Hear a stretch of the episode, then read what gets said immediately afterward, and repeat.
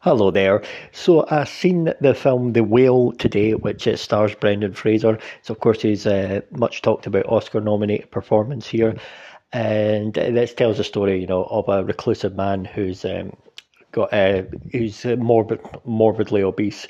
Uh, just it tell, basically tells the struggle, uh, the, the, struggles that he goes through. It's based on a stage play as well. Uh, it's directed by Darren Aronofsky. So getting right to it though, um, there's been a lot of talk of Brendan Fraser's talk. I bet people calling it the Brenaissance or something like that.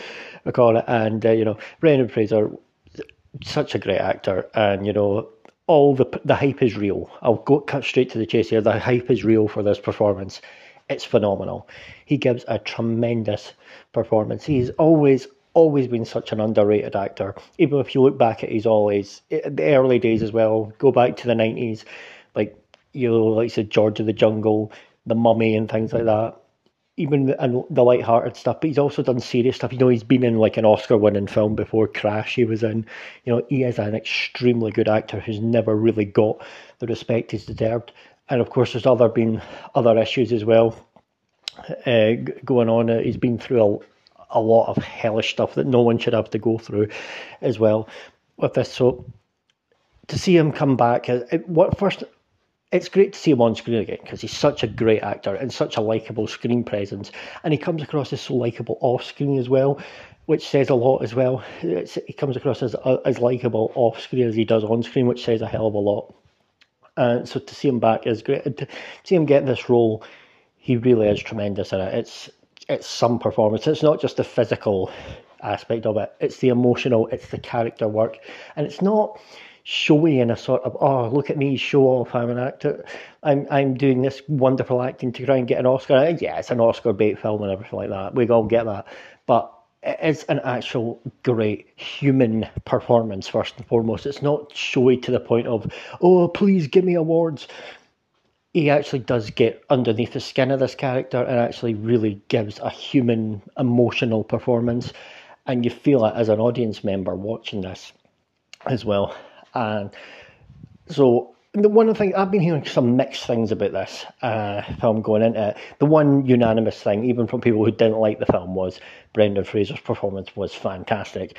And yep, here we are. It is fantastic. It's one hell of a performance.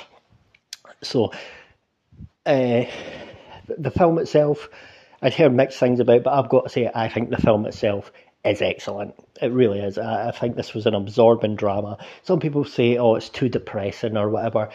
I can I can understand that some people could find it depressing. Uh, of course, it's harrowing and it's hard.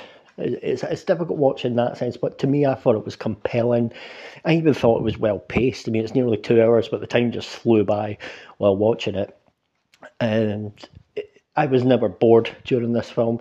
I was glued to it the entire time, and the character work was so well done. And it's not just Brendan Fraser here as well, even though he's the obvious, the absolute attraction here. He's he's uh, and as I've said, phenomenal. A, a, tremendous performance. The support cast are all really good too. Here, we've got uh, his daughter played by uh, Sadie Sink.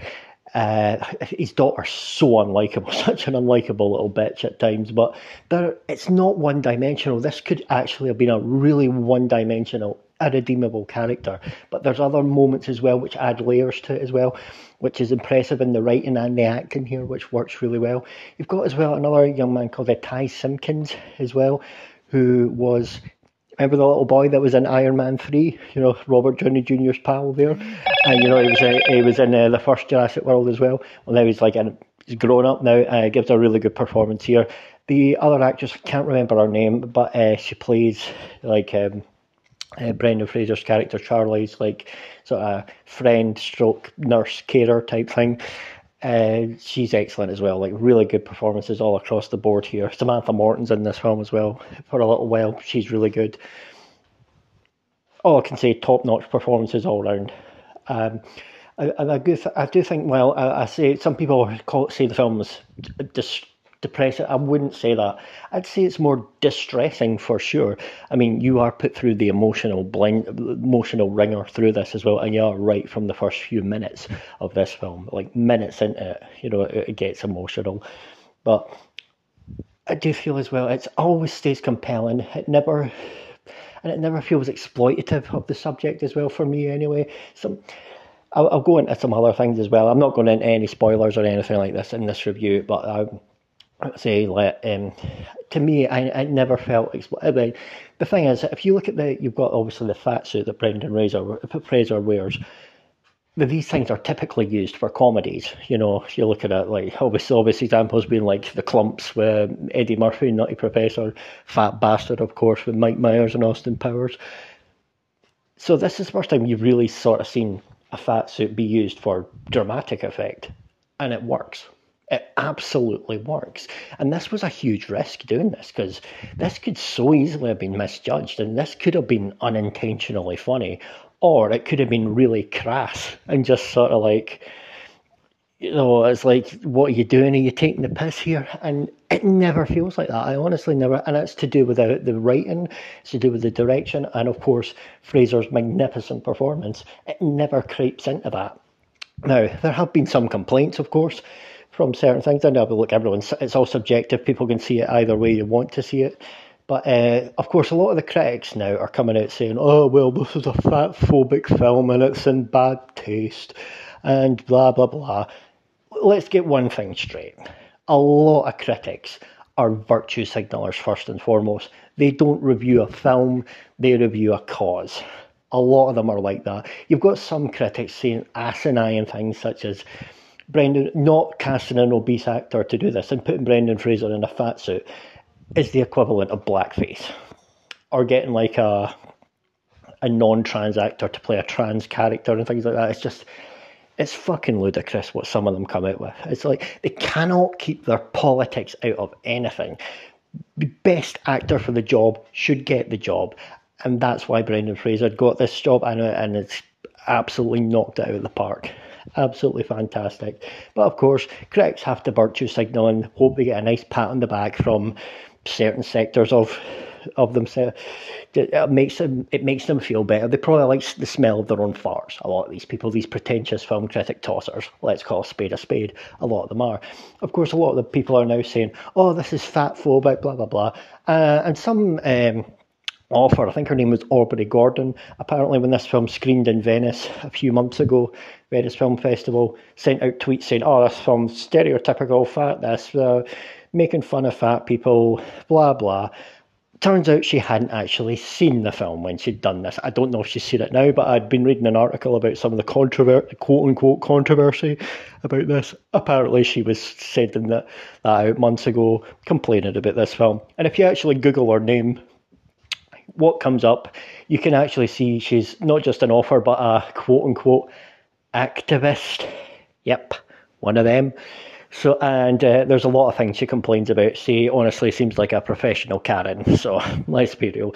But the other thing I wrote, uh, seen in this article is they actually did, uh, on the film, they actually had a doctor on set and like uh, conversed with them uh, that specialises in like eating disorders and things like that as well. And she was praiseful of the film. She actually said some moments are a bit stereotypical, and to be fair, there's a couple of scenes that do that could slip into stereotyping involving binge eating and things like that. They they were uncomfortable and they could slip into stereotyping, but for the most part, I don't think the film actually does do that. But I could see that where it could where you could maybe think that. I mean, it's not perfect. I think it's an excellent film, but it's not perfect. You know, most films are very few films are you you could define as perfect, even the very best ones.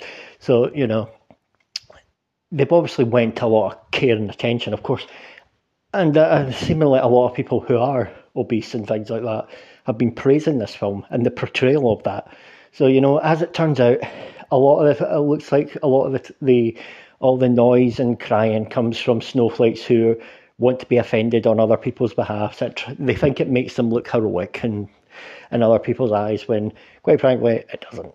Uh, and you know, uh, and on a final word here, you know, we talk about, I've raved a lot about Brendan Fraser's performance. Uh, you know, this, I'm not going to go fully into it, but the, you know, this man had been through so much, you know, especially with stuff that happened with the Golden Globes when he was, like, without going fully into it, you know, he was like allegedly groped by one of the somebody from the the Globe Committee years back, and you know, one of the things I always think was fantastic. Heard about him a few months ago was he was, he was nominated for the Golden Globes, and he said, "Look, even if I win, I'm not turning up." He said, I, I can't remember the exact quote, so I'm sort of paraphrasing. Is he says, "I am many things, but my mother never raised a hypocrite," and it's like you, you get so many hypocrites in, in Hollywood, especially, and in the entertainment industry. When you hear somebody like that, you, and after all he'd been through, you just cannot, you just, you just cannot help but respect and admire the man, not just for his talent, but for his integrity. And absolutely, you've got to take your hat off to him. You know, got to take your hat. And of course, he didn't win the Golden. He, he, he went through in his promise. He never attended.